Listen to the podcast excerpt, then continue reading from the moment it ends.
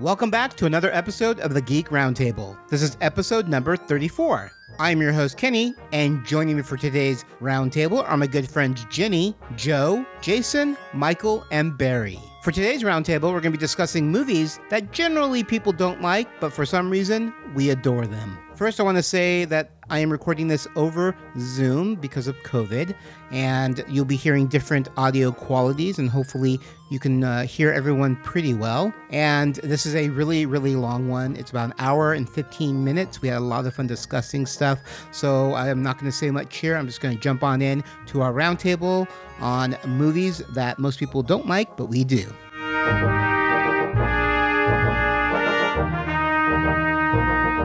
Right, it's time for our main topic. Today we're going to be discussing, I wouldn't say they're bad movies, but they're movies that the general populace kind of dislike, but for some reason we love them and adore them. So joining me for today's discussion are my good friends Jenny, Hey. Joe, Hi there. Michael, Hello. Barry, That's me. and Jason. Hey, everybody. Thank you guys for joining me. Thank you. Uh, Thank Yeah. you for the invite. Yeah, of course. Um, I really excited. appreciate. Yeah, this is the first podcast I'm doing uh, via Zoom because of this whole fun COVID. Yeah, You managed to last all the way till October, not I know. Well yeah, done. I, I had Well a nice done. pocket. I had a nice pocket of episodes waiting. I usually do four at a time. People come into my house, we hang out, we chat. Mhm. I record like for three, four hours, and it's four or five episodes at one time. Unfortunately, we're not doing that today, but this Because of be- Zoom fatigue, we're only going to do two hours. Yeah. They're already coming off a game night. I, I just played games with my family for the last two hours. So I've been Yeah. on So Zoom sorry. all day. No, it's fine. I was about to say the same thing. I'm so sorry. That domestic life. All right, uh, let's get started. Who wants to start with their? This is going to be unusual, not like the most of the episodes where I have interesting facts and we go through questions. I think it'd be fun just to talk Yeah. about the movies. And I know a lot of us have overlapping movies because when we were discussing it off of Zoom, uh, it was interesting to see that a lot of us actually like a lot of the same movies that everyone hates.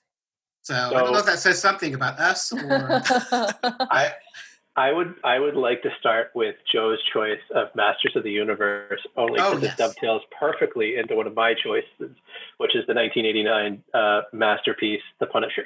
Wonderful. Well, then, yes, let's start with 1987's Masters of the Universe. The uh, it was one of the one-two punch that and Superman 4: The Quest for Peace put Golan Oh. Globus out of business. oh, did it really? Yes. Yeah. Oh man, They put so much money into both of those movies that the studio never recovered. This movie had a budget of $22 million and it made, I mean, it made back 17.3 million, which is still horrible. They had to shut down production before the movie was done. Um, oh, man. The final battle between He-Man and Skeletor when they're having their sword fight and stuff and like lights are going, they turn the lights off in the studio. Like there was nothing. They couldn't they they had a guy with some like some gels like spinning the gels around the light and when you watch it again it's obvious that's what's happening it was so sad and yet i love it so much I- I think what I love about that is when I watched the trailer for that movie, my first reaction was not, yes, He Man, but oh my God, it's the girl from the Bruce Springsteen video. Nice.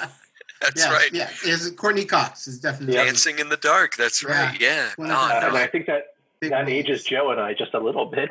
So I was going to say, you didn't say from Friends. You said from the Bruce No. Springsteen video. this was long before friends and a nice little bit of trivia friends wise um the woman who plays the sorceress christina pickles plays Mhm. courteney cox's mother in friends In Oh, Friends. wow. How Wow. about that? Because they had such great chemistry in that Such- movie. You had to see them together it again. was it was such a sensation seeing them on screen So I, I think this might So, be. so hold on real quick. Go Are you ahead. saying Yeah. that her name's Courteney Cox and her name was Christina Pickles? Because those are the two most phallic family names. Oh. You got it. Yes. That's it. Oh, You we went there. So early in Already. the I podcast. noticed things. Two minutes into I watched this movie as a boy. I still am a boy. So I think I, I correct me if I'm wrong, Joe, but this kind of kicks off Hollywood's uh, introduction of famous characters by bringing them into the real world instead of setting them into their fantasy world, which they're mm. established in. The Dude, Howard the Duck method. They they had so many mo- the films became lousy with this trope of taking something that was science fiction. Like the Yeah. most one of the most interesting things about this movie was when they spent time on Eternia, and they spent Yeah. like five minutes on Eternia. Yeah. It's like I've seen a city street. I know what it's like to be in like middle America. I don't want to see that. I don't want to see stormtroopers or low rent stormtroopers marching on my city streets. I want to see Eternia. I want to see sword fights and deflecting laser blasts. And you don't get that. You get a lot of um, the principal from Back to the Future, just James Tolkan doing what he does best, Yep. calling people slackers and like yelling at them and stuff. Uh, Yeah. But but yeah, it, it's it, it's such a um an ill-conceived movie uh, that for some reason none of it made sense as far as being a he-man fan which i was at the time when it came out as a kid expecting like orko hopes? We had such high hopes for this film. Well as a child yeah, Yeah. i don't think my parents did i don't think my father cared one bit about it. But it when you heard like they're making Masters of the uh, Universe, you're Exactly. like, oh, awesome, Dolph Right. Lundgren, that's going to be awesome. He sort of looks like him, yeah. Yeah. What do you Bring think it. when you think He-Man? There are a couple of things. Like first, you think the Prince Adam, like the Clark Kent Superman dynamic. There's Absolutely. Prince Adam and He-Man. So at some point, he's going to be kind of, you know, trying to trick people that like, no, no, no, I'm not He-Man. Oh, oh, there's someone in trouble. Hold on, I'll be right back, and go find a phone booth and like do his his sword thing. And there's never any of that. They don't even refer to him as Prince Adam. They just call him He-Man throughout the entire movie. And like, there's no Orko, which was like at the time. I mean, he's kind of you look No, no, back no. and think he's That- the. Jar Jar Binks of He-Man, but it's There- what the kids was. loved. But his name was Gwildor, Gwildor. Oh, and he was he was portrayed for those of us Disney fans by the voice of Figment, Mhm. Oh, Billy Okay. Barty. interesting. Billy Well, Barty, also from so- Willow. This Yeah. trope of bringing people into Earth, like, and this I think was pretty clear for this one. They just didn't have a budget at all, right? This is intentionally this. They had a This is a- They had a $22 million budget. I re- and they I- I- blasted through it they it. didn't have a story, but they had a budget. Dolph Lundgren snorted the whole thing up his nose. Oh, there we go. Wow, because I, I assume that when you do that, when that's the that's the thing you do when you run out of money for your episodes and you just have to bring the Star Trek, uh, the Enterprise back to San Francisco for the day because you just don't have any Yeah. money. Right. True. Yeah. And what amazes me is they could have gone to the same locations they filmed Star Trek in, like the desert scenes, and we would have all been like, "That's Eternia, like that's Yeah. perfect." But they were like, "No, let's just go on a backlot because we have it. It's easy." Exactly. We have a music shop. Let's. You know what? Nothing is more interesting than putting He-Man in a music shop. Uh, like, and and the villains they brought out. You know, you're expecting Beast Man and Merman and Triclops, like these guys, and instead they bring out like you have Skeletor, you have Beast Man, but then they brought out like these three spares that were supposed to be like the big bads, and this is like the kids who have like consumed this lore for years are now watching this movie, and they're like, yeah.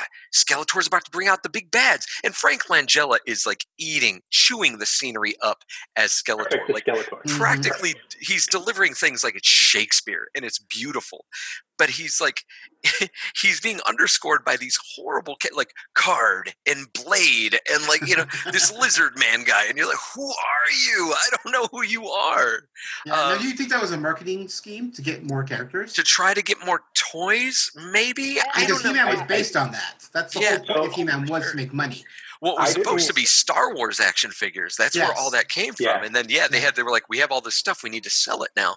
Yeah. So I didn't have this level of disappointment from bringing out the big bads until Teenage Mutant Ninja Turtles 2: Secret of the Ooze, when they dropped the Bebop and Rocksteady opportunity and brought out these two rando characters.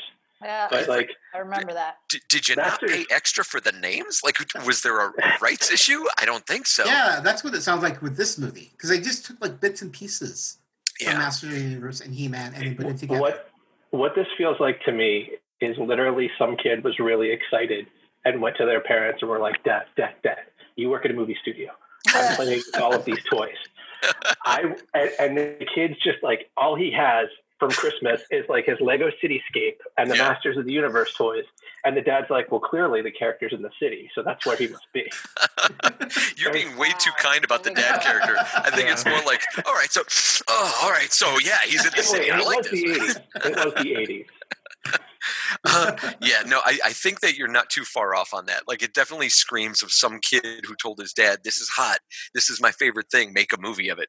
Like the the weird Veruca Salt effect. Um, but yeah, that being said, as cheesy as it is, as love it. bad as it is, Yeah. I love it. I love it. I love every minute of it.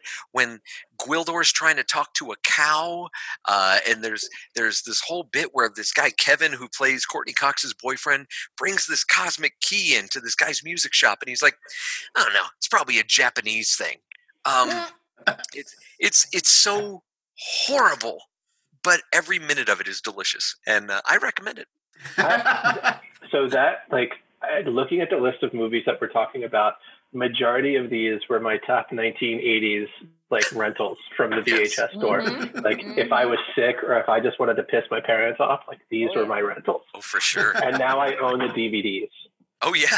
oh yeah. Yeah, yeah, yeah. All right, what do you have first, Michael? You want to go into Um, Punisher? so i want to continue with really bad movies that dolph lundgren was made in just two years later he releases the punisher which is uh, we're all familiar with the Punisher now from Netflix, um, and there was the the other Punisher movie, and uh, I think it's Thomas Jane. movies. Yeah, Thomas Jane did a great one. Uh-huh. Back in 1989, just two years after Master of the Universe, they released the Punisher. Um, again, a movie that feels like somebody who's never read a Punisher comic was pitched a comic movie and was like, "That's it. We're just going to do that." Because this, like, literally feels like some studio exec got out of watching Commando or a Rambo movie, and then his kid was reading reading Punisher War Journal, and he's like, "That's it. We're going to get the guy from Rocky." And we're going to make him a Mar. And it wasn't even a. It's not even Marvel's The Punisher. It is just The Punisher Yeah. And there is the worst character that gives exposition called Shake, which oh is this yes. actor who they named him Shake because he was a Shakespeare actor, and everything he says is in rhyme. Like I am not kidding. It's just like Roadblock entire from GI Joe. Yeah, all he does is talk and rhyme, and somehow this drunk Shakespearean actor is the key to all exposition that the Punisher needs in the criminal underworld. And so, Very like, sensitive too, the way that it depicts someone who's dealing with alcoholism. It's uh, Right. it's great. Um, so, and the one thing that I always thought was the most important as an impressionable child in 1989 was that, you know, generally, if you read the Punisher comic books growing up, like he, he's secretive and he always hides, and you can never find out who Frank Castle is. Like, literally, Dolph Blunder never uses the same weapon twice and is chucking weapons away. He's done firing it, boom, throws it away. Shoots off a grenade, throws it away. Like, there some kid is probably walking around that city streets just be like i have new guns it is it is uh the best worst i think this beats out the uh the poorly made fantastic four movie by roger corman as my worst comic book movie that i love of all time Oh, that Fantastic Four movie is delightful. How did they drag Louis Gossett Jr. into this Punisher i forgot to mention All him right. and he is playing every Louis Gossett Jr. character he's ever played in this movie. it is it is so. Uh, and I, the one that scarred me the most is that Frank Castle, for some reason, lives in the sewers, and there is this zoom-in shot of a naked Dolph Lundgren surrounded by candles, sweaty, and like I have Yes. never. That has scarred my brain. With his horrible his horrible monologue laid over it where he's like why god why do i live and it's like this is supposed to be a comic book movie right yeah. Uh, but yeah, I mean, it is it is so bad. It's good. It ranks right up there with uh, with Frank Corman's uh, Roger Corman's Fantastic Four for me. one of my favorite scenes in that movie uh, not to drag this out too long but one of my favorite scenes in the punisher is when they finally the police finally catch the punisher and louis gossett jr what this is like if this was nominated for an oscar this would have been the scene they would have used and it's horrible but but like Louis Gossett Jr. goes in there and he's trying to reach Frank. He's like, you know, I was your partner for 10 years and your kids were like my kids. But it devolves quickly into Louis Gossett Jr. just slapping Dolph Lundgren in the face and just screaming Frank at him over and over again. And I'm like, well, It is the '80s version of Martha. yes. it was to, it's like what are you trying to you go into a scene as an actor you go into a scene and you're like this is my objective. This is how i'm going to reach my objective. And you're supposed to maturely think how your character would reach that. And to think that award nominated and winning actor louis gossett jr is slapping a man in the face is just sad and embarrassing. And so that makes it a wonderful pick for this. I love the movie. So, I've never seen um, it, so I can't oh, even please do. about it. Yeah. If, Well, yeah, I mean, you you're, you're, selling it Movie to nights. me, so yeah, yeah, I definitely Yeah, got to the only check thing it that has in common with the Punisher comic is that he has a skull on his T-shirt. no, he never wears the skull on his t-shirt. He doesn't only ever? on I- his knives. I Yeah. feel like I saw it. Like maybe it's just I I have a dream of it that I like because I've seen this when I was a kid, like on like uh on Saturday or Sunday afternoon matinee TV. Like you you know turn the channel to the USA you uh UF or not UFC uh whatever It'll be one of those the, the channels that Fox used to be on and CBS and yeah, yeah UHF channels right. To Joe's point about Louis, Louis Gossett Jr., the connecting thread is that Frank Castle keeps leaving these calling card daggers. That's what that actually has the Punisher logo on the, the hilt. And that, that's how they keep tracking him around the city is that he willy nilly just leaves these super branded knives, but he never wears the Punisher logo on his outfit through the entire movie. Oh, And he keeps the knives in his office, not like in an evidence cabinet or marked as evidence. He just Yeah. leaves them laying around It's- his office. It's his letter opener. uh, so Uh. that there's your Dolph Lundgren 1987, 1989 segue of bad movies. How about you, Jenny? Do you have? Let's talk about one that uh, Well, on your list. One of mine is also a comic book themed one, but I think a lot of people did not know that because it was overshadowed by other situ by other circumstances, and that's the original The Crow. Mm. Oh. Obsessed with that film. Obsessed. I saw that movie 15 times in the theater, and I think I paid for five of them. Yeah. So and sadly was the movie where Brandon Lee was killed. Yeah. And I think that really overshadowed any reason people actually saw it. But it is based on a wonderful comic book Mhm. called The Crow. The comics are incredible. And that's why I wanted to see it. I actually was not a Brandon Lee fan, not trying to be unsympathetic. Like, Yeah. understand that that was a terrible tragedy. But for me, I was like, why does no one care that it's based on one of the best comics ever? it also had one of the best soundtracks. Amazing. I Yeah. completely, soundtrack. completely agree with you. a generation defining soundtrack. Absolutely, oh. that was one of the few like even back then where you, every single song on that thing was you know Every track. Yeah. Yeah. Well, Yeah. and again, and again, I think the things like you know what happened to Brandon Lee and the soundtrack overshadowed the fact that, like, if you really look at the movie, I mean, it's a okay movie, but definitely wasn't a masterpiece. It can't rain all the time is probably the best line rain out of that entire time. movie. hmm Oh yeah, for sure. So it's, I, I, I mean, I go, I don't necessarily know that I consider it a bad movie, but I think it's definitely a movie that got overshadowed by its circumstances instead of Mhm. its its actual merits as a film. yeah, yeah. So It's it's a it's a great movie. The story of that movie too, like the changes they had to make after Brandon Lee had passed away. yes. And I hate to be dramatic about it, but I wonder if because of the changes they had to make, they ended up with a stronger movie than they would have had. Because I know they were going to include that whole sequence with like the skull cowboy and how he would he was kind of the Yes. source of Brandon Lee's power in it. And I'm, I see still shots of it. I'm like, this looks so bad and so cheesy. I wonder if the movie would have been worse had they put this stuff in there. And it's a Mm. horrible, it's a horrible way to feel. But what we have with the crow, I think it's, I think it's beautiful. And it's funny because until you mentioned it, I always consider the crow kind of like a masterpiece of its time. Mhm. And and I forget that I do run into people that are like, eh, you mean that that movie about the guy who comes back, the zombie guy? And I'm like, what? What? What? What? What are you talking about? And, And- also, like the hu- there's a huge, rich world all around it. Like Yeah. I'm like, read the comics; they're so amazing. Like the the indigenous Mhm. crow and and so diverse. Like Yes. the indigenous crow, there's a there's a female crow. Like Mhm. all nationalities, like anyone can be the crow. There was Yeah. an amazing transgender crow story. Well, from a marketing point of view, I think that's where they failed to mention it in the sequel because they just they made it look like they were making a sequel to The Crow Mhm. without explaining that James O'Barr created this entirely rich world, Yes. but this is a spirit that, much like Ghost Rider, passes on Ah. people to people. Um, and there's your comic book thread, ladies and gentlemen. But uh, um, no, I, I, I am. I agree with Joe. What, wonder what kind of movie this makes because a lot of those iconic shots we get of the crow in front of the window and running, Yeah. where you see him silhouetted, is actually the stuntman Yep. because they had to redo those shots because he wasn't around. And I, I wonder if we would have had those iconic shots had Brandon Lee been with us. hmm The uh, the creator Fra- uh, James O'Barr, who lives here in Dallas, I've had the pleasure of working with him. I did a very short-lived web series called The Variants. I love we- that. It's my second favorite to the guild. That's Well, great. Guild thank you very much. Oh, Variant was Uh, my ultimate favorite. Yeah. So it was uh it was Barry's so great. He's so great.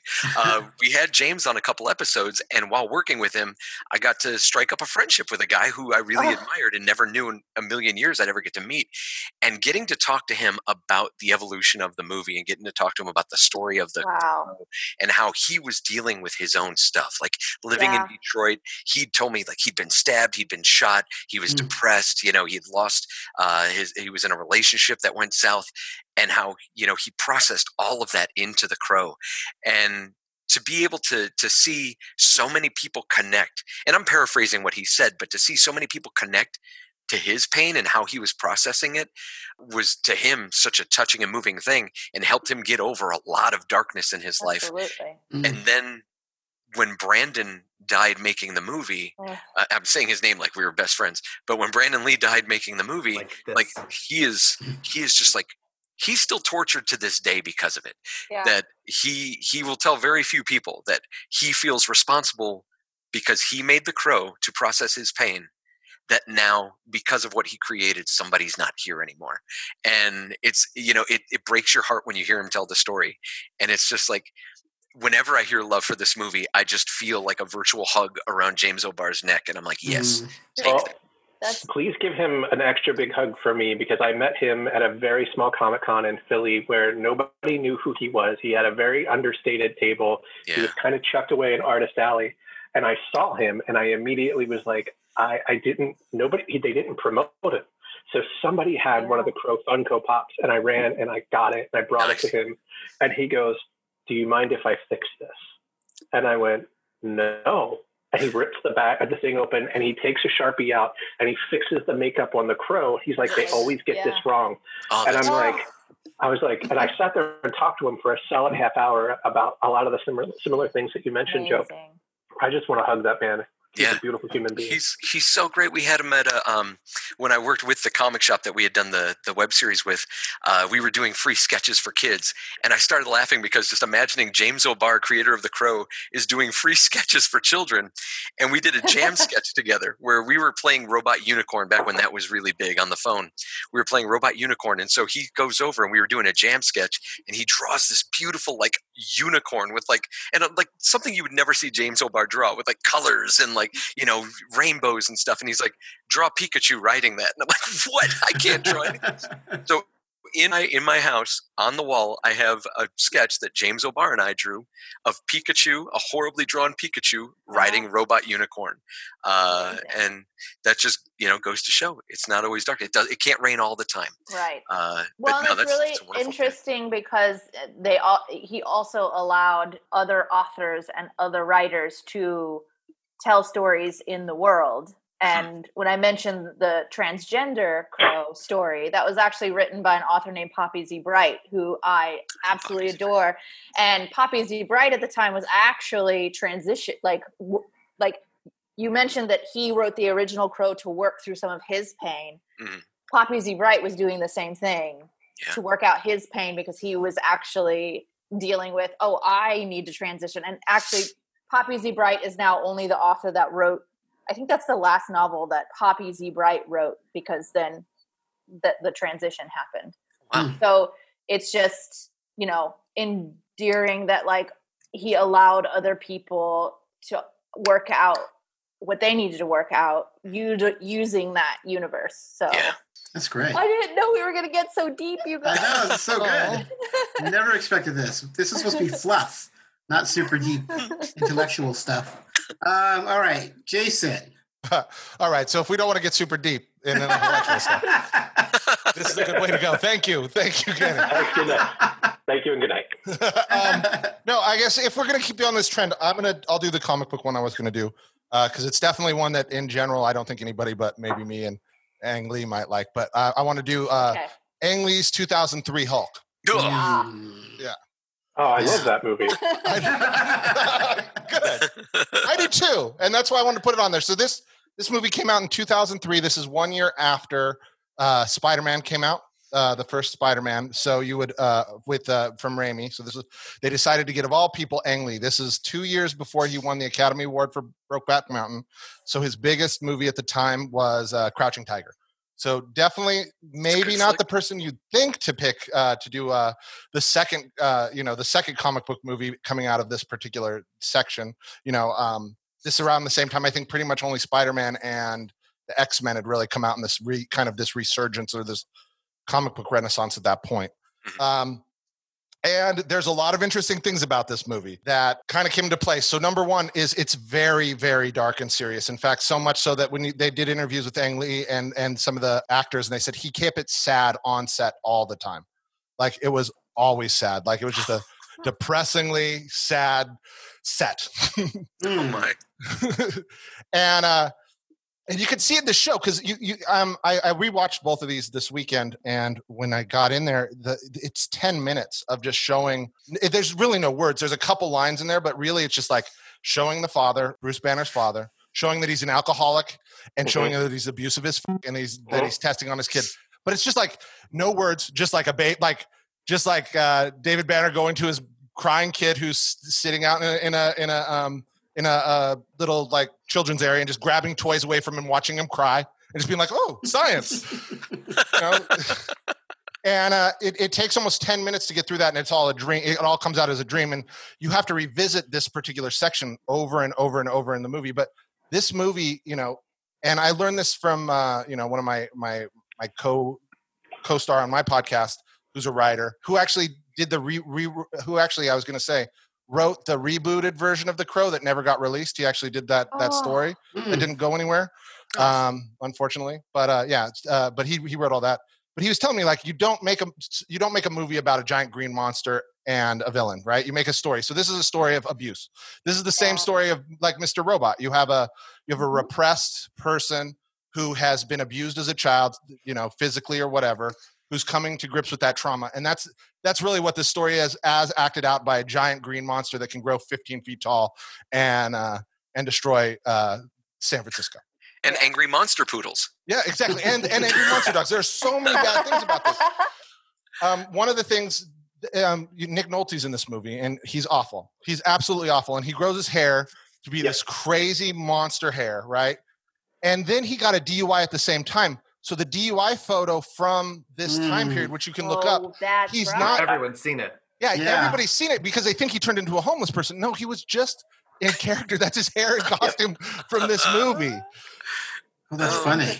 So Yeah. I, I what I love about this movie is that we all remember web comics in the '90s, right? Like Mhm. how everything would they would try to force transition slot, like try to uncomfortably merge comic book panels with a movie. Yeah. Uh, this movie actually did that for me really well. They did a great I job agree. that. It did a good Yeah, But- that was that was definitely something I loved about it. I I left this movie going, okay, I know what it feels like to be Bruce Banner because I am angry as. Sorry, I am sorry. Hey, there you Um, go. there, there's your. There's, Yeah, this movie made so, uh, a lot of people mad, and it didn't make a lot of Yeah. sense. And but but I think what they did do right was I think that there's actually you know especially as you look at the other Hulk movies, the Ed Norton movies, garbage, um, and not in the way that I would be like this is good garbage. It was just boring, and it was just it was Yeah. you can just it just drips with Edward Norton rewriting a whole bunch of things to make it worse, not better. Hmm. This movie, and then you know when you go into the Marvel movies, I, I thought he was portrayed great in the first the first Avengers, but then you get into it, it's just silly. There's no there's nothing to him anymore. He's not dark, he's not brooding, he doesn't really have any problems. He just he just transitions at the wrong time. That's all that like the most problems they have with him past uh the the the second act of Marvel the the Marvel's Avenger first movie is oh we can't get him to change. Oh, we changed and he won't turn back and that's it. Right? And then he, be- by the end he's just a joke in a and he's wearing a in a suit. This one gives him an actual reason to be and a reason to exist and I thought that that interplay at least of having trauma built into him and this being a, a creature that was always there, just Yeah. waiting to release, was actually a much better, you know, way to go with this and actually mm. give him some sort of motivation because he's really Frankenstein's monster's monster, right? His dad Right. created him. He's the monster created by his dad, repressed on his own, who kind of re-releases this thing. So he's got a Jekyll. He's like Frankenstein, Frankenstein's Jekyll and Hyde, right? There you go. Be- Wow. Nice. Let's mix a few more of those. yeah, but, that, but, but and that's but that's kind of how it plays, as opposed to just this guy who didn't mean to, but is a scientist trying to save the world who accidentally got stuck in his own accident. Which Mhm. Right. Yeah. okay, okay, Yeah. give give him some depth to it. Um, and then on top of that, you know, you have some of the better actors to play in these things. Dude, Sam Elliott is so much better. I mean, than almost anybody ever, right? And Yeah. he plays the character so well, it's not even funny, you know. Mhm. And like, if just to get him back, I would I would want to reboot this this this this whole uh, scene. Also, Ang Lee wore the suit and pretended to be the Hulk, and he's like five foot three, and he he ran around the studio. You can, if you watch the desert scene, you can kind of see that it's a little guy in a suit instead of somebody that's like a massive size guy uh, running around. Because he, it's just that was that desert fight scene's the most awkward, Oh yeah, not necessary fight scene I have ever seen. Oh yeah. I mean, For for me, though, it felt like home. If you grew up watching the uh, the Incredible Hulk like cartoon and reading the comics, like there's ever a scene where the Hulk is in the middle of a desert tearing up like vehicles and tanks, and Yeah, and so that was the one part of the movie where I was like, I'm familiar with this. I think I like this. well, and, and, and I think that's a, another one of the problems. Like you you go basically 40 minutes before the Hulk actually comes out, like 41, 22 or something like that is when the Hulk first comes out, and he goes to fight those dumb dogs, which. Nick Nolte basically, you know, those who haven't seen a movie in a long time or have never seen it. Basically, Nick Nolte injects some of uh, Bruce's DNA into the to his poodles, and they turn into like Scooby Doo. CGI demon dogs. And there's Oh even a scene I feel like when he like is hitting the dog, like he takes one of the dogs and hits it against the car, where its face does that weird eyeballed wolf thing, does. like like the mask. just gonna say that.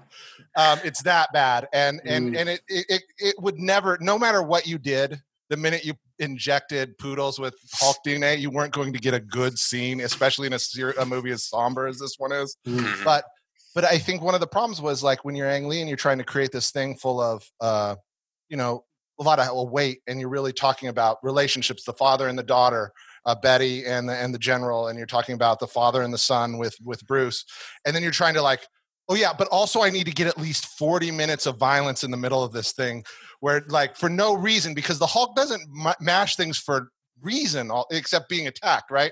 So it's not like he's going out. They didn't ever find a villain.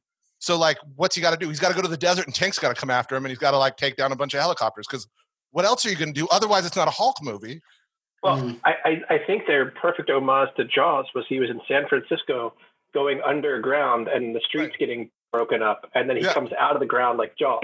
Exactly. I mean, I, I, I was. I, like- you know what? I like that you came up with Jaws because I came up with uh, Bugs Bunny. I was like, what is he doing? He's like trying to get It's a Bugs- he's trying to get to Palm Springs or wherever he always try to go, and he took Gotta the left to turn at Albuquerque, and he came out in the middle of San Francisco. There you go.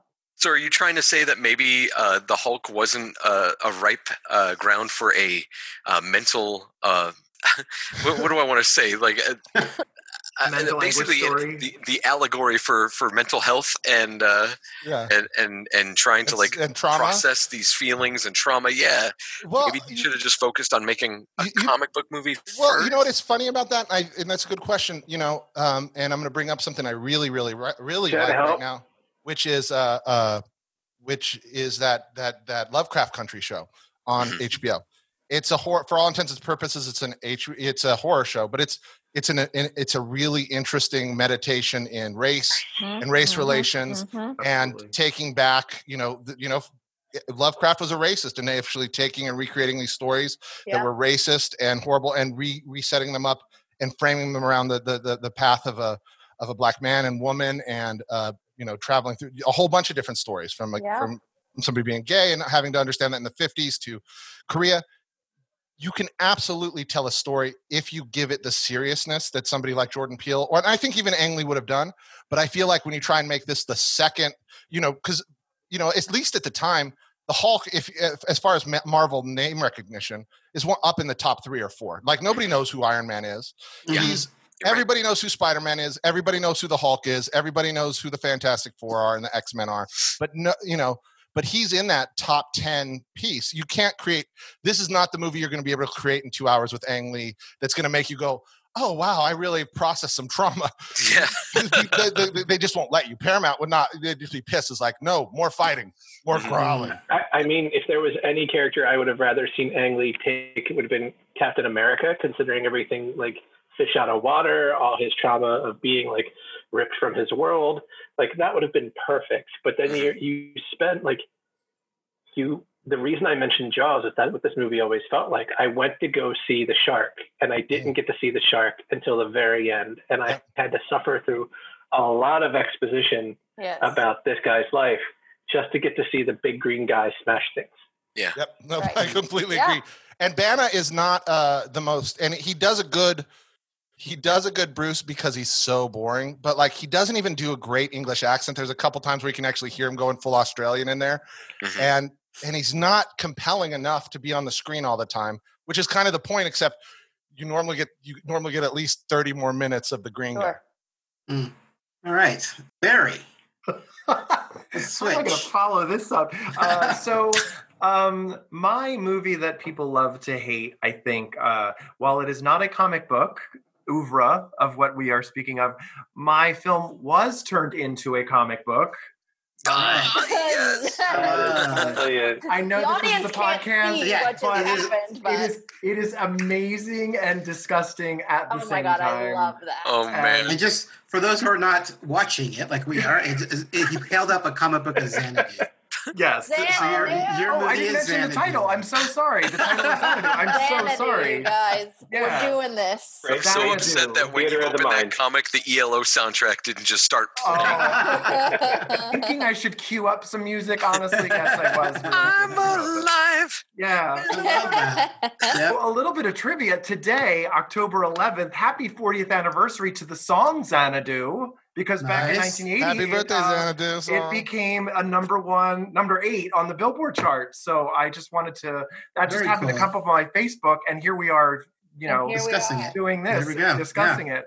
Um, and it also hit number two on the adult contemporary and spent 22 weeks there. So, uh, yeah, when uh, I listened to this soundtrack before I saw the film, I- if I remember correctly, I think maybe the soundtrack was released before the film. I'm not quite sure, but like it was on repeat in my house. hmm Um, I'm that kid that like just played it all the time, and um, you know, I uh, I loved Olivia Newton-John because of Grease. Obviously, I mean, who didn't? Um, I had an Olivia Newton-John T-shirt. Like it was just like all of it. They had like a place called Meet the Press where you could go and pick like from all of the decals, and I picked Olivia Newton-John. Like Nice. so ridiculous. I'm I'm that kid. Um, but Gene Kelly is in this movie, and Yeah. it was his last musical. He's charming as all hell. I'm Best. sorry, cursed Kenny. Oh my god. I know. I, I, I get the worst one. You're okay. You're safe. you did, you did. Um, he plays Danny McGuire. He's this retired retired um, musician, businessman, and you know some of the film's best moments are with him. You know, Yes. like Yeah. he Yeah. does this classic song and dance scene with Olivia Newton-John, and like she's in like this wax suit, and like they do this soft shoe, and it's gorgeous. And then he gets this amazing, disgusting makeover routine where he tries on all these different costumes, Uh-huh. and it's like total like 80s disgustingness. And then there's roller skates. So roller skates. yes, um, Ugh. you know, and this he's movie leading- made me want to get roller skates. I, Yes, not- I I did think- not Oh, yeah, have them too. prior to this. I was like, I gotta get roller skates. Yeah. We're going to magical lands. Yes, and you're gonna have a glow about you. Yes. You had to get the skirt, and you had to get the uh, the headband, and all of Oh, that. The whole Oh yeah, just Yeah. the 20 minute finale at the end where they're Oh just my like, gosh!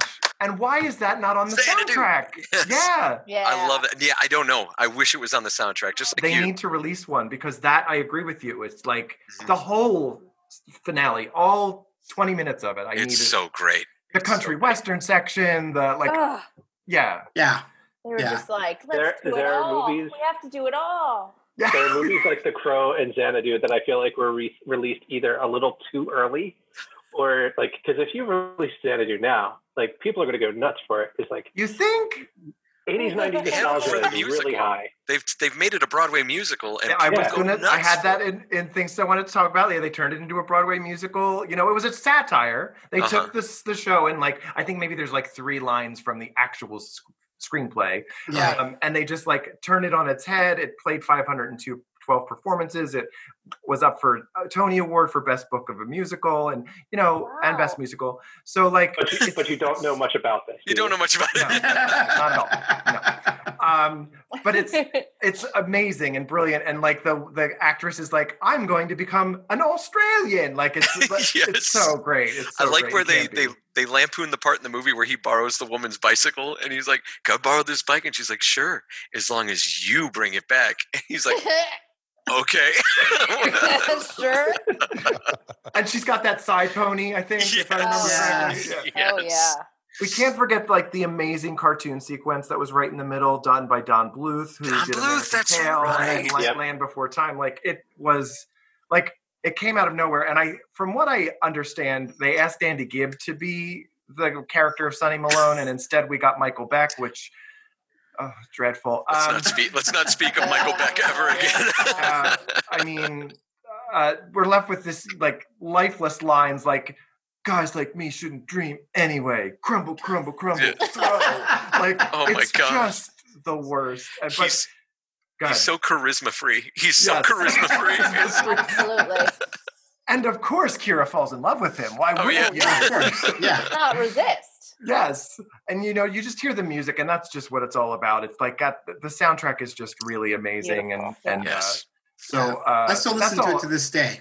Yeah, the soundtrack is on my list. Of, Absolutely. I, I mean, I used to. I was a 14 year old paper boy, and I had the cassette plate tape, and I would Nice. play it on my routes, and that's all I listened to. flip it. Back- flip oh, it, back to back flip to it, back. flip it. It was yeah. that and Blondie. Those were my Oh, two cassettes Yes. that I would listen to on my route, my paper routes. So I, I, I had yeah, a paper route. I think that was how I paid for my LP. yeah. Same. I, my paper route paid for my comic book addiction. Nice. Here we are. Uh, those were kind of all I wanted to share about the film. I don't know if anyone else had anything they wanted to share, but like, I just, I love it, and I love that I. I own still love it. comic. I, st- I yeah. I love that you have the comic. I, I I didn't know I didn't know they made a now, comic. now I need to get did I. one. I need one like- now. Oh, So now I'm going to search the internet and try and find it. Cause, uh, it's very easy to come by. It's, okay, good. Good, and good, it's good. Marvel. Um, I- and in I the have to have back is it. like a, a making of, like there's like interviews Oh, God. and oh my Like- god. Nice. yeah. So what you're saying is we could remake Xanadu today, and it could be part of the MCU. Let's I'm do it. allegedly, In. allegedly. Allegedly. May I direct it, please? oh, that's great. Now, I had several movies I was going to choose from. I'll just do my first one. And I don't know if anyone liked this movie or disliked it. but I'm going to do Jupiter Ascending. It's from the Wachowskis. This Um, just came up again. Like people started talking about it, just like it's in the zeitgeist again.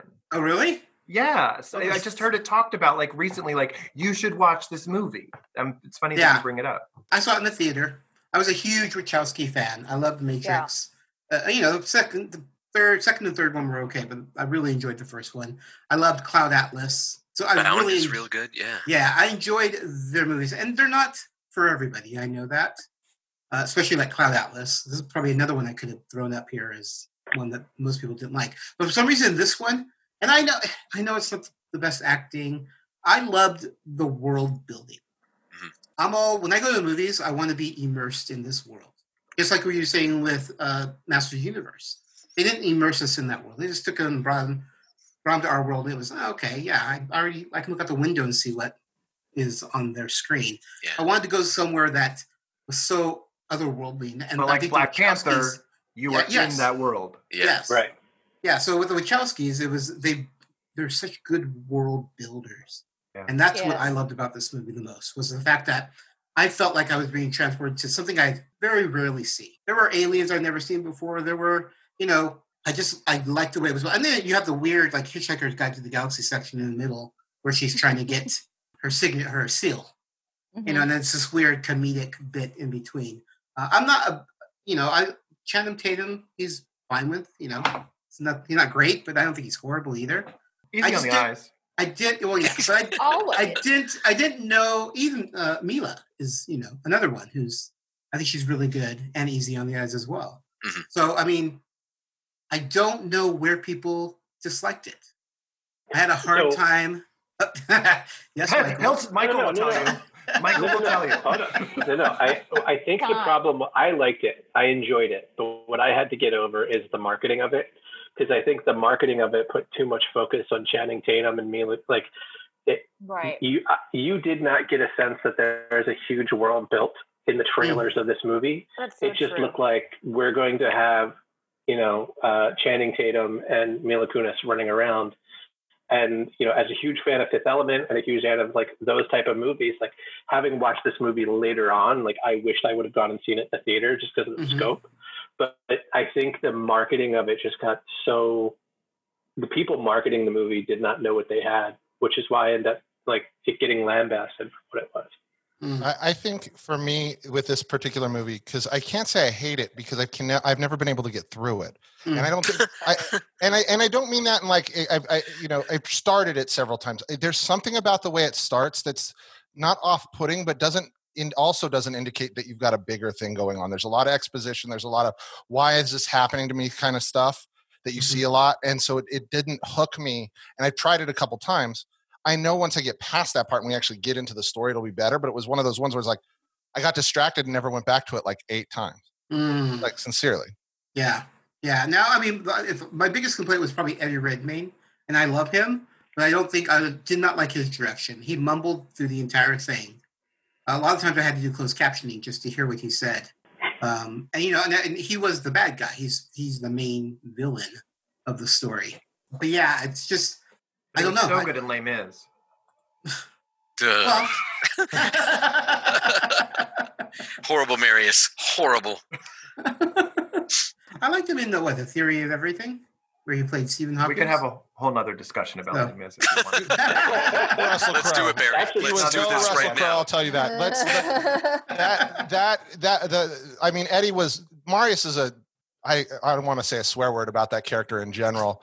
So like he's not that important to me as far as the whole Les Mis story. To re- and if we're gonna get into this, Russell Crowe wrecked that movie so badly. What do you Oh. mean, Russell Crowe? Even though that like I thought the rest of the singers were great. I actually really enjoyed that movie, and Russell Crowe kept messing it up for me. I know. Oh, yeah, I yeah. I want to like I want to put like someone from the Broadway cast album and like just re-edit, have Russell Crowe on the my screen, but Rude. someone else sing. But Like, lip syncing Philip Quast. Lip Philip syncing Philip Quast, Quast. please, please, Philip Quast, Yeah, please, for Norm real. Lewis, please. So real. great. because I That's really so enjoyed it. I, I mean, that's one of those movies. I like the sets. I like how big they made it. Yep. I even deal with the new song that didn't need to be added. Yeah. It's already long Mhm. enough. Colm But- Wilkinson was in it. yeah. Oh yeah. When that sh- he showed up on screen, I was like, "Shut up!" The original Jean Valjean is like, like It's you here. should just take over from here. Just Yeah. keep doing we it. should tweet about Les Mis or Jupiter Ascending. I got you wrong. sorry, I apologize. I took this in a whole left. it's my fault too. I'm sorry. I just like I was like, you know, you can hate on Eddie Redmayne, but he was not the problem with that movie. He, he was the connective tissue to Jupiter Ascending. So we at least yes, there we go. We're back. kept that. Tie it all back. All right, let's go some really quick since we've we probably ran about half hour or so. a little more Whoa, longer than that. Uh, About a little longer in. than that, my friend. Let's go. Well, let's go ahead and let's just do our. We all picked two movies. Speed Let's round. Talk about yes, just very quickly, no more than like five minutes on each topic. I'm going to go with the movie, uh, which was my second choice. That is the reason that we have Pixar, which is Howard the Duck. Oh, love Howard it! the Duck. I loved Howard. Uh, I We are so comic book movie focused. well, we are nerds, so We are. Yeah. It's, Yeah. Yeah, I'm not absolutely. knocking it. I think it's great.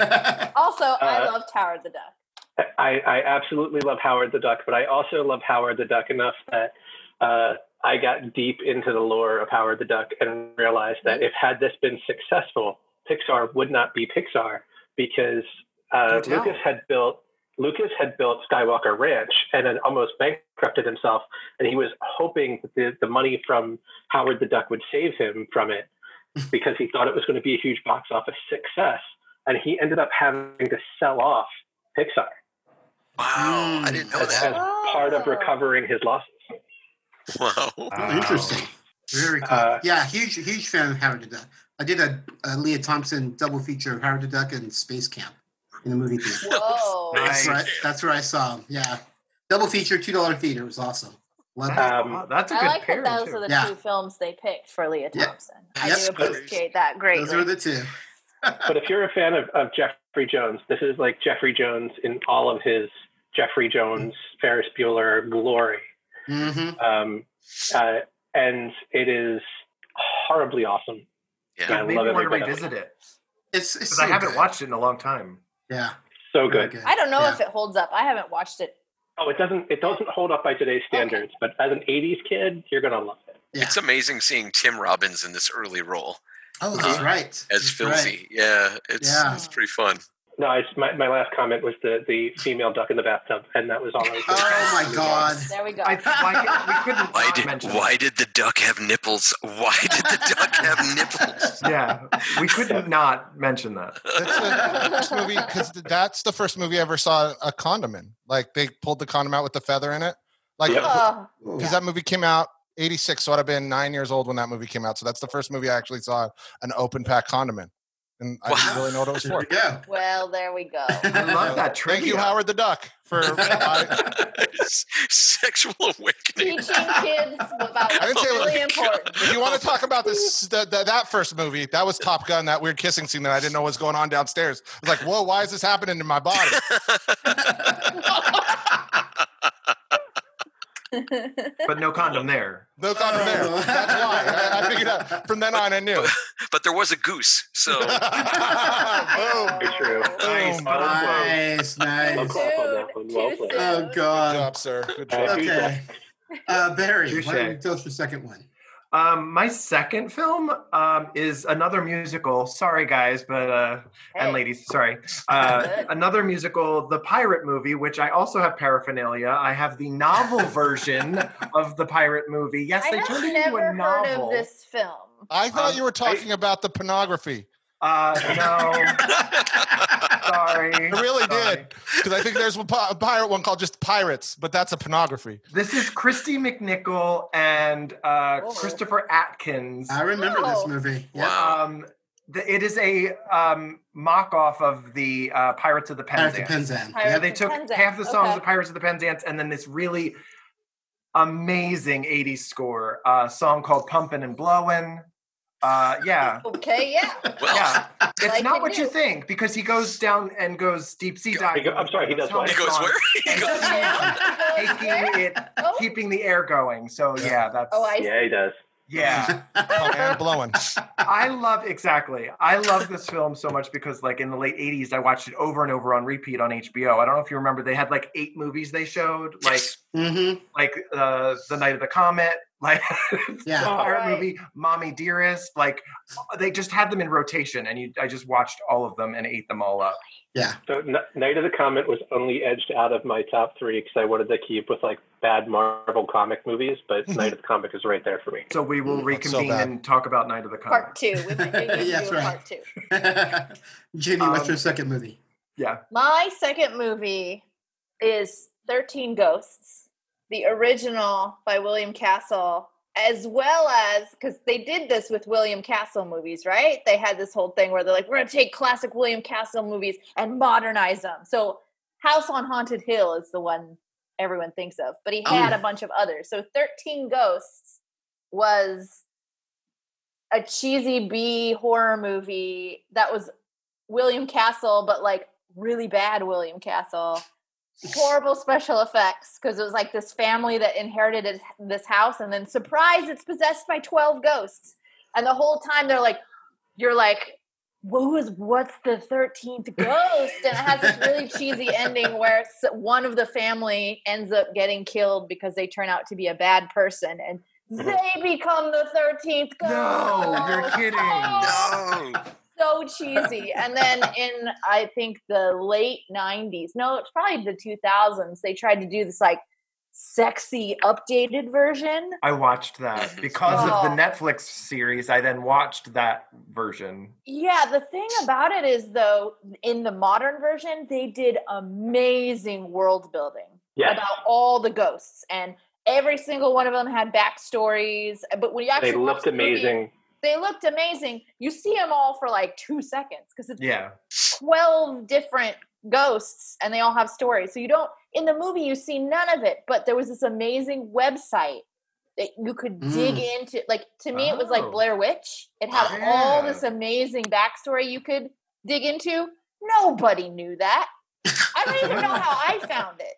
I I, actually I love the the it's 2000 I think it's 2000 2001 13 Ghosts. It's got Matthew Lillard Matthew Lillard, yeah, and uh, uh, Shannon Elizabeth, hot off of, of American yeah, Pie. American Mhm. Pie. like and I loved it because it was, you know, I was aware of the original and it is one of those that's like it takes a little bit of notes from the original, throws Mhm. everything else away, and it makes Yep. its own movie. And I'm okay with that because like Yeah. Like you don't need that, Ooh, who's the thirteenth? Like I was legit scared of thirteen ghosts that because they did this cool thing with like glasses where like you put the glasses, Glasses on and then on you and see you- them Mhm. Mm. and like legit scared of a crappy movie. which they There's also- that did that is the aspect they took from the original because in the original it's like oh there was these glasses you put them on you're like oh my favorite was the lion tamer in the original where the cheesy special effects that the whole thing is that the lion bit the guy's head off. Mm. because the lion Yep. tamer was putting the head in and then the lion bit down and i always wondered like i was like well does the lion count as one of the ghosts And you saw the, and i counted them the lion does not count Oh, apparently. but the lion is there too. So this is the kind of things I did as a kid. I was like, well, I don't really understand. The lion should be one of the ghosts. So this whole thing just doesn't work. Something doesn't add up. this house of cards is blown down. How about you, Because I, Jason? by, Oh, by the way, I saw that movie way too young. That's the other Yeah, point. that's the a good running theme with Jenni, seeing Oh, movies yeah. way too young. So I, I don't Yes. know what my, my parents are not paying attention. They're in the other room though. I My- wasn't my, for, I had a I had a cousin that was one year older than me, so even we're like, but we're still talking single digit age for me at least. And my, I had a I have a uh, I come from a, uh, my my nana, uh, very nice lady, would let me and my net my cousin go get movies all the time, and he would pick only Cheech and Chong movies. I had no idea what weed was.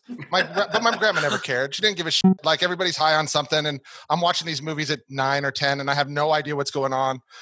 But I can only imagine now what like any good parent would have thought about that situation. yeah. Well, I, I also look at the stuff that came out in the 80s when we grew up, uh, late 70s and early 80s, and I don't know a single adult that would show any of it to a child 11 and under. We were we were watching them. Like Yeah. And we, we, and we watched it like it was nothing. I would not show my children. yeah, yeah. Even the I'm even the way the kids talk to each other in Yeah. ET, I I keep trying to let I tell my oh, wife same thing. like, it's it's time thing for my daughter to watch ET. I'm like, let's let Harper watch ET, and she's watched. She's like, no, they just all the swear words. I'm like, I think I watched this when I was younger than her.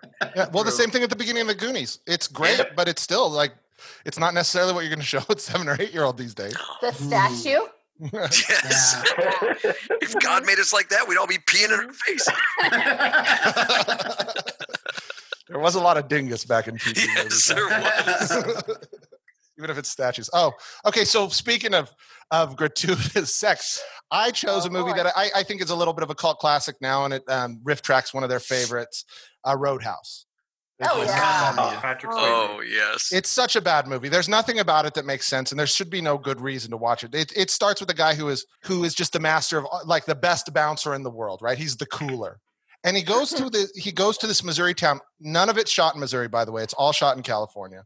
But they mm. set this Missouri town into this roadhouse bar that's bigger than any bar in any other state I've ever been to. There's two stories and tons of people dancing, and it's violent. But there's already a crowd of like two or three hundred people at the bar already. Like any bar with that much fighting would have zero people and police every day. But no, it's they just all still go. The girls still get in, and people are still partying, and there's still a great jazz musician playing all the time. And so he's really got to correct. Like he's just really has to bring in a better clientele because they have plenty of people, right? It's just that they can't afford to replace the tables every day. Um, and so this turns into one of those walking tall situations when you find out the real enemy is this uh, this uh, this guy who just kind of runs the city. Some he's not even. It's not even clear to me what he is. He doesn't like run a store. He just has like a, a racket where he collects ten percent from all these people in a really small town from every business and that. So you're not talking about knocking down a bunch of bodegas or you know or restaurants in in the middle of New Jersey. You're talking about knocking o- like he shakes down like the the the hardware store right? Like that's where he's going. He's like, I need 10% of whatever you made in oil and screwdrivers this week. Twine. what, what you made in It, twine? it, it reminded me of like Boss Hogg if he stepped up his game just a fraction. Just of a little bit. He's like, we can't arrest him. The police are in his pocket. There's no police anywhere. There's there are so many violent like the police show up at the end but there are no police anywhere there's the biggest fights you've ever seen in any place like if you had that fight one time in your bar nobody would ever go there again you're done there every other day and everybody's just kind of cool with it the other thing that i think it. Bro, Patrick Swayze rips a guy's throat out out. and doesn't get arrested Jason. for homicide. Jason, Yes. what's the one rule? oh yeah be nice Be nice. Until, until it's time not to be nice. Well, And when are we going to you know know? when it's? I'll tell you. I'll There tell we you. go. Exactly. and I, I was reading something that's actually still that, that for a while i don't know if it still is uh, was part of the nypd training program they put that scene up of him telling everybody to be nice as part of the training program because Okay. people were pa- falling asleep. Some interesting things about this movie. Uh, Annette Bening was actually supposed to be the love interest, which would have been a really weird situation to see her get fingered against the wall. Oh, God. Um, I Oh, apologize. Finger's probably a beep beep. Um, you take it. but I'll take it. double bleep. Yeah, there are so many boobs in this movie. There's this is this is another one of those movies like young Jason learned a lot about a lot of things, but didn't quite understand what they were for. thanks to this movie, there are wet T-shirt contests all over the place. Sam Elliott is in this movie, so that's my tie back to the Hulk, and he I is was going to say another Sam Elliott reference. and he Good. is sexy as hell in this movie. He's got the long hair. And he's got, but he's still got the voice, but it's gray, so it's like a pepper kind of thing. He still plays the dad. Oh my goodness, such a good looking man. But like not, but he, but he still got the. He's like not the cowboy Sam Elliott. He's like the long haired like Yes, mountain Biker. hippie. Like Yeah. biker Sam Elliott. Yeah. Mm, Yeah. very Um, cool. great. Uh, Joe. Well, I feel bad because I think everybody's second choice is way better than mine. Um, but I'm gonna, I'm gonna, I'm gonna wrap it up here with Wait, 1991. pirate movie is better than anything you yeah, right. I think pirate movie is going to be better than this one. I'd be surprised if, like, uh, well, I, I think you guys, this group may have seen this movie. In 1991, there was this weird, I can't tell if it was a marketing ploy or if it was just some guy who spent the night looking at all the products in his, like, in his garage and in his pantry and was like, I'm going to just write a movie about all this stuff. And so I'm going to tell you a little bit about 1991's Harley Davidson and the Marlboro Man Oh yeah. Oh. uh, that. What? starring Mickey Never Rourke and Don Johnson. Of course, you What? haven't heard of it. Oh my god! not have heard of this movie. I have I heard worked of at a video people. store, so unfortunately. This, so oh yes, I yeah, heard of it. Yeah. this thing That's probably the only rated reason that- all the time. Yeah, it's the only reason I know that movie. This uh, this this movie's about it's it's too much testosterone, but you've got these two lifelong friends, Harley Davidson, who rides a motorcycle, and the? Marlboro Man, who smokes. Smokes. Um, Wow. and they meet back up after years of like you know going their own way. They meet back up in in what, Burbank, California, where they've turned uh, they've turned Burbank into its its own international airport. But their buddy's bar sits right inside, and I guess the city's trying to close it down so they can expand the airport a little bit or whatever. Their buddy, played by Gus Fring. Uh, that would be uh, uh, what's- Giancarlo Esposito. yeah, Giancarlo Mm. Esposito, who plays Jimmy Walker. They've got another friend named Jack Daniels. Oh my They've got my a love interest God. named Virginia Slims. Stop Oh it. yeah. Oh, it's. Oh, my Did they get the license to all these things? I think they did. I think all Oh, my these companies goodness. were like, "You're going to put all of our characters in a movie." Done. Do This is the only Here's place that on this would be the only place on TV at this time because the, they were all banned. Uh, like a liquor brand could be Mhm. mentioned on Yeah. in a commercial, Right. so they would They probably got love around this like shit. the advertisements. Yeah. So these guys get together. They decide we're going to rob a bank to save this bar, and they rob a bank only to find out that the bank was using their transfers as a front to transport narcotics. There's this this drug that you put in your eyes called Crystal Dream, and they ended up stealing a bunch of it. And so they're like, "Look, let's sell it back to the bank." And make our money to save the bar. Like the dumbest plot ever, because I'm like, well, they're gonna kill you and they know where you live. So that's dumb so yeah they end up the these guys from the bar uh, come back and they kill all their friends and so harley and marlboro are on the run trying to like clear their names and get revenge for their buddies that got killed and in the end it leads to a very I don't know, like a, a, just a lackluster climax with uh, what Tom Sizemore I think plays the big bad. Oh my god! And they shoot up his office, and he talks a whole bunch of crap to him, and uh, ends up getting kicked out a window. And like that's the end of the movie. Again, they kill a man, and no one gets arrested. They shoot up the office, no one gets arrested. Uh, happily ever after, they go their own ways. Marlboro becomes a, uh, a rodeo cowboy, and uh, and Harley Davidson picks up some teenager on the side of the road and rides off into the sunset. Spoilers Yep. for anyone who wanted to watch. I was so, So- gonna run out and see it. So- I feel like you just brought it to life for me. Thank I, I, I want to go back. This crystal dream. It just sounds like such a '90s drug, right? Like when It I is. imagine it, it's like a cross between LSD and crystal meth, like that you put in your eyes. But Yeah, what, it, what what what what did it do? Like, what does this drug do? Do you remember? that's exactly it. You put it in your eyes and you hallucinate. That's it. That's how they described it. Yep. That, that was it.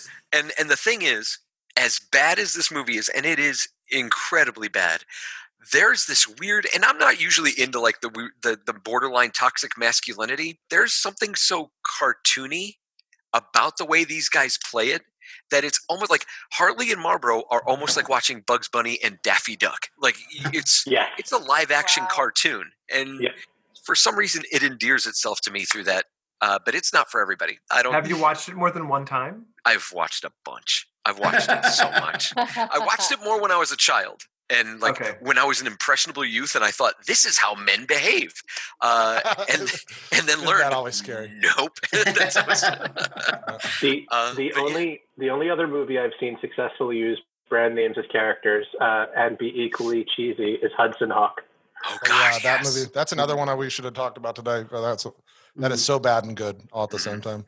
Yeah. But that movie knows what it is. I don't think uh, Martha Man knew what it. No. It knew what it wanted to be. It wanted to be Easy Rider, Yeah. but it was not Easy Rider. Mickey Mickey Rourke would never be in a parody of a toxic masculinity movie. He has to be the toxic Yes. masculinity. He only There you go. he, he's authentic to his creepy, weird, authentic alpha male status. All right. Well, I think I have the last one here. Yes, sir. Um, my second movie, I had several to choose from. I'm going to go with Jaws 3D. Mm. I was wondering when we were gonna come back around to this. I was a like, huge talked- you Jaws. Yeah, Jaws. I was a huge Jaws fan, and I love Jaws too. I thought it was even better than the first. Mhm. Um, And and then there came three, with you know, or it, it was Jaws 3D. It wasn't actually Jaws 3. Uh, it was shot It's in still 3D. called that. Yeah, it was shown If you in look 3D it up on HBO Max, it still says Jaws 3D. Jaws 3D. Yeah, it's Jaws 3D is the name of the movie. Um, I, I don't know what I love the fact that it was it was a, a marine world, so it was like Sea World, but it was a marine. It was called Marine World because obviously not going to use Sea World's name. But you know, it was all set in this one location. Uh, the Jaws came to them this time, and it was actually the mother of a baby that they captured, and she was upset, so that's why she killed people. It's like I'm Um, coming for you. Yeah, Nice. yeah, and of course, and it tied in with the original Jaws Yeah. movies because it had the two brothers, Roy Schreider, Roy, Roy Schreider, Schreider, Schreider. Schreiber? Schneider. Neighbor. Or Schreider. Yeah, yeah, there you go. Roy Schreider. It's a whole episode of us trying to figure out how to say it. Schreider? But but it's the two boys that are actually in episode one, episode two, and actually one of them dies in episode three. I think the younger one dies in three. The shark. Spoiler finally gets him. alert. Yeah, spoilers if you hadn't seen it. But yeah, I, I just I adored that movie. Uh, I remember watching it in the theater in 3D. You know, the only really 3D moment is when the Shaw, Jaws uh, breaks through the, the glass of the underwater observation, and the glass shoots out at you, and the nose come out, comes at you. And everyone Well, screamed. And Yeah. it's one of those really funny scenes too, because I'm actually just watching it while we talk too. Because um, It's funny. Okay. He's the shark kind of swims toward the glass really slow, like everything Yes. moves really fast until you get to the 3D scene, and it just kind of hits the glass and then freezes. Like it just like to, to get the whole 3D effect. Like if you were to change it from Everything slows. yeah. It's like, listen, it's 3D. So I think that's part of the reason they keep the name of it called 3D, so you can see these things and got, not go, what the fuck did I'm sorry. What the heck did they keep this in there for? What's going on? Now, was it blue and red 3D glasses, or is it the kind we wear now today? oh no, it's blue and red. The Oh, blue God. one. Blue and red. This is back in the 80s. Yeah, I wasn't sure if we had converted to that yet or not. No, this is yeah. This that is, was never really 3D. Like it Yeah. was never 3D. yeah, So I, yeah. I just want to give Kenny, I want to give you some uh, props on all of your restraint because Jason and I set you up so hard to bring up Jaws 3D after talking about the Hulk, and you I didn't take it. Yeah. And I did Yeah. not take He it. was He like, I'm saved not. it. I'm saving Well done. It. I'm a professional Saving host. He knows. I'm not off. Yeah, I had this all planned out. I, I know our audience can't see, but Joe, are you watching it now? I'm watching the I- clip. Okay, first off, I know, I'm watching your Jr. is in face change on Zoom. Like, what? like everything about this scene is it's everything. This It's is awesome. everything. It's Oh awesome. my gosh. Like Dennis Quaid looks like he's 12 years old. I've never Yeah. seen this movie. This is insanity. You have not seen Jaws 3D? No, sir. Come on, Not Joe. until So tonight after we everyone finish needs to, recording. to pause And for, this, s- yeah. go watch it, and then Ju- come back. And just know that this is an IT office under the water, like with a window. Like they- Yes. this is where they're keeping their mainframes, just like right next yeah, totally makes to this big glass window filled with sea animals. Like, This is amazing. not I'm not. I'm just saying. I got my MCSE back in the day, and Microsoft would not recommend this. Agreed. Good pick. Uh, yeah, Uh, I- it's I definitely it's good. It's a good movie. Oh, I just I'm I'm now watching this clip. Oh God, Okay. everyone. Jenni, do you feel like we should like? I know. I, this? I, don't- I didn't know there was going to be a live viewing. I feel like we're left out. And and the one thing that I had completely forgotten about this clip is the bad Jaws clamping of the mouth. Mm. Like the how mechanic like you you do the universal ride and you see the mechanical Right. clapping and you Yes. forget that that is not like a theme park poorly recreating it. That's what it looks like. in the That's what it looks like. No, they Yeah. took they took the one from the film and put it into Universal. That's Yeah. it. Oh, gosh. Yeah. Um, I don't know if it's the same clip that I'm looking at, but the, near the end of it, there's the exploding 3D scene where like his guts Yes. and teeth just ru- shoot out at you. They shoot out at, at the screen, yeah, and then they freeze. Yeah, and then they freeze. Then just the teeth, like right It's next just to each other, like ah. Yeah, and it freezes. It's so And then was that the finale? That was at the end of the film. That was the end of the film. Yeah, they blew Yeah. The freeze, the frozen teeth, freeze frame. the end. no, Oh the my end is the end is the girl's worried about her dolphins and they're in the waters and she's yeah they're jumping around and they're all excited. They survive. Delightful. Yeah. Yeah, Anyways, good choice. I am so happy this is in my life now.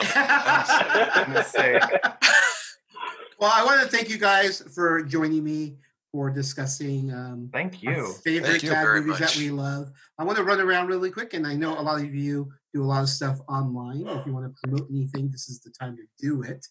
Uh, or if you want to just give out your Twitter or Instagram or whatever, that's all cool too. So, uh, Jenni, do you want to promote Sure. anything? I don't You're have anything busy. specifically to promote right now, but um, you can find me on social media uh, at everything's under just my name, Jenni Powell. The only tricky thing is I spell Jenni J E N N I. There you go.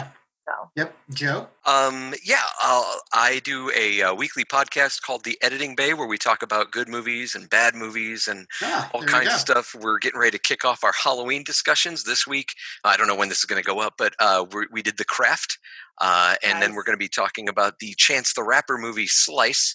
Uh, after that, uh, and uh, I also do uh, some English dub for anime. Uh, did a show recently called "Id Invaded," which is kind of a cool cross between Bones and that Jennifer Lopez movie, The Cell, and uh, and you can catch that on Funimation. I play the character Shiratake, so Oh, wow. please watch Right it. Very cool. Uh, That sounds awesome. Patronize us. Michael. like Jenni, I have nothing to promote right now. uh, but you can find me on Instagram. It's uh, my first two initials, MC, and my last name, Dougherty, D O U G H E R T Y.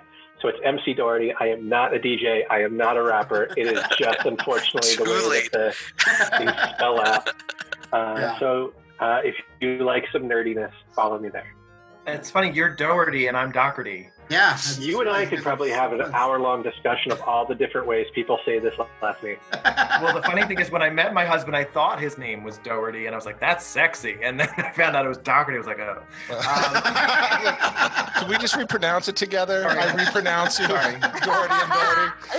Oh, uh, yeah. A, a Uh, conversation for another podcast. yes. I don't have anything to promote. I just I do theater and uh, harmonytheaterinc.com is, is the organization. It's a, a adults with developmental disabilities, and we do some wonderful work. It's a great charity. So just want to promote that maybe. Cool. Jason. All right. Well, I'll make it up for all the rest of you who didn't have anything to promote. Real quick. Um, all right. So first off, I have a daily podcast called, called Stuck at Home with Cliff and Jason, and it's me and uh, my my co-host Cliff Dorfman, who's a writer director, Um, and we just talk about content and what's going on. We interview everybody from uh, last week. We had the showrunner from and a creator of Raised by Wolves, H. Jon Benjamin, Gilbert Gottfried, bunch of rad people. And we just talk about content and what's coming out. And that's daily, like I said. So you can get that where you get podcasts, or you can actually go to the Facebook page Starburns Audio. So that's the second thing I'm going to promote. I host, I, I, run a podcast network with about 40 podcasts from everybody from Jo Koy on down to Paula Poundstone and Miss Pat.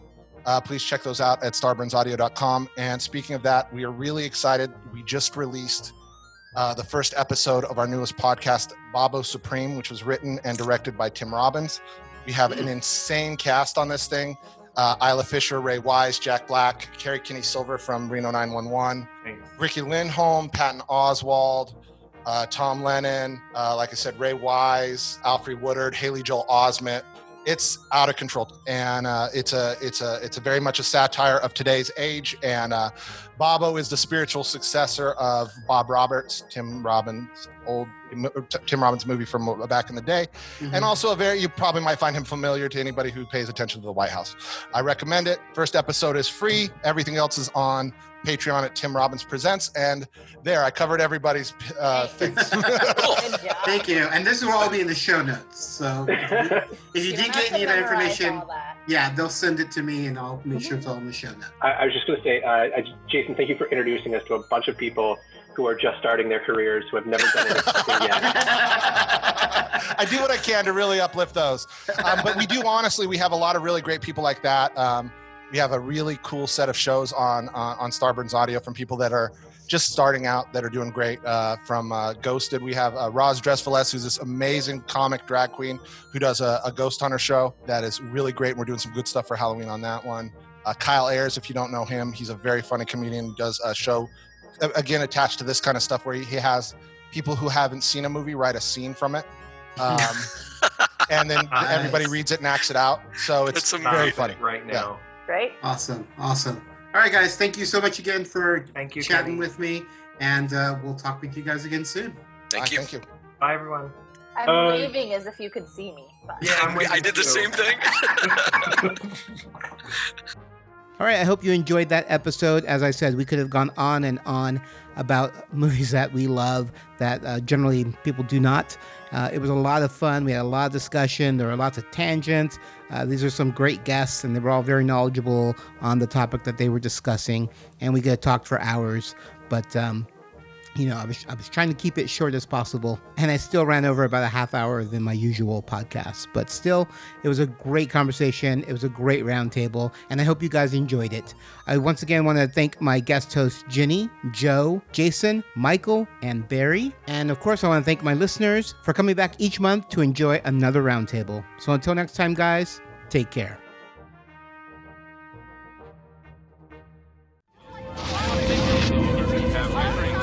That was the scene in California's Mojave Desert five years ago. Our historic first view of the newcomer's ship. Theirs was a slave ship carrying a quarter million beings bred to adapt and labor in any environment. But they've washed ashore on Earth with no way to get back to where they came from. And in the last five years, the newcomers have become the latest addition to the population of Los Angeles. Alien Nation, the Newcomers Podcast, is a fan cast devoted to the groundbreaking but short lived TV series Alien Nation. This series tackles social issues like racism, bigotry, and intolerance with an alien twist. Each month, we will bring you a podcast dedicated to a single episode. The host will give you their thoughts on the episode, as well as some little known behind the scenes information. So please subscribe to Alien Nation, the Newcomers Podcast on iTunes or visit our website at alienationpodcast.com.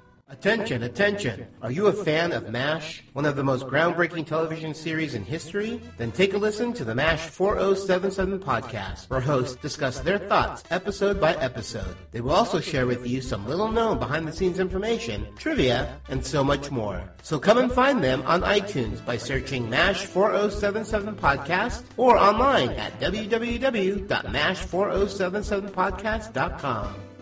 The Geek Roundtable podcast is a Geeky Fanboy production and has a Creative Commons Attribution Non-Commercial No Derivatives Works 3.0 United States license, all rights reserved.